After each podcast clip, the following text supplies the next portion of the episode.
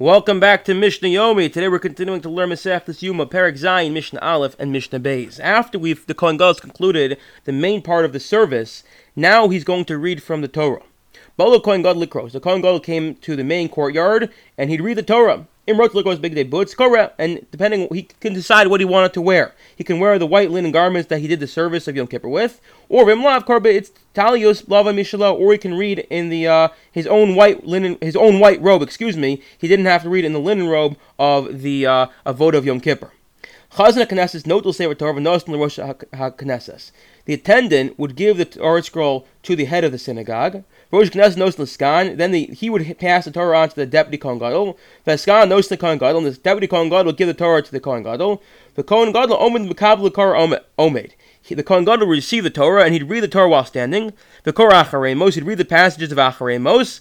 Ve'ach. Then he'd read and, and then he'd read the part about the um the tenth day of the specific laws of Yom Kippur. The Galos Sefer Torah. Then he'd roll the Sefer Torah up and place it against his, his chest. There's more written here that I want I have to read. The issue is, and we didn't want to matriach everyone. He had to go and roll the Torah. So what he rather than having to roll it, he there is a part from not in Vayikra but in in Bamidbar where it talks about on the tenth day, which is also about uh, which is also about Yom Kippur, which he'd recite by heart. This way, they can ha- cover it all.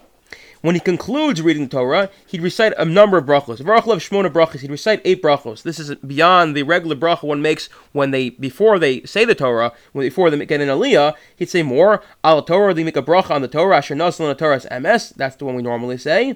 V'al havoda, he'd say on the avoda, which is actually the ritzei. Ritzei Hashem Elokeinu b'amchi Yisrael v'sirtza havoda b'dvir v'secha, etc. Then he would say v'al machilas avon, which um, Val Mechilas Avon, which seems to be one. Did I just skip one? Sorry. Val Hodah, which is Modim. Val Mechilas Avon, which seems to be the Slach Slachna, which is the one Slach Lanu. Excuse me.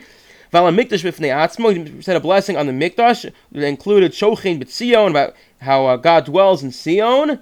Val Yerushalayim uh, Val Yisrael the Atzman and one on Yisrael on on on Yisrael and maybe on Yerushalayim as well. Val Kohanim the one for the Kohanim separately. Val Shar Tefillah and then he say bracha that ended off with Shomea Tefillah. That's what it was.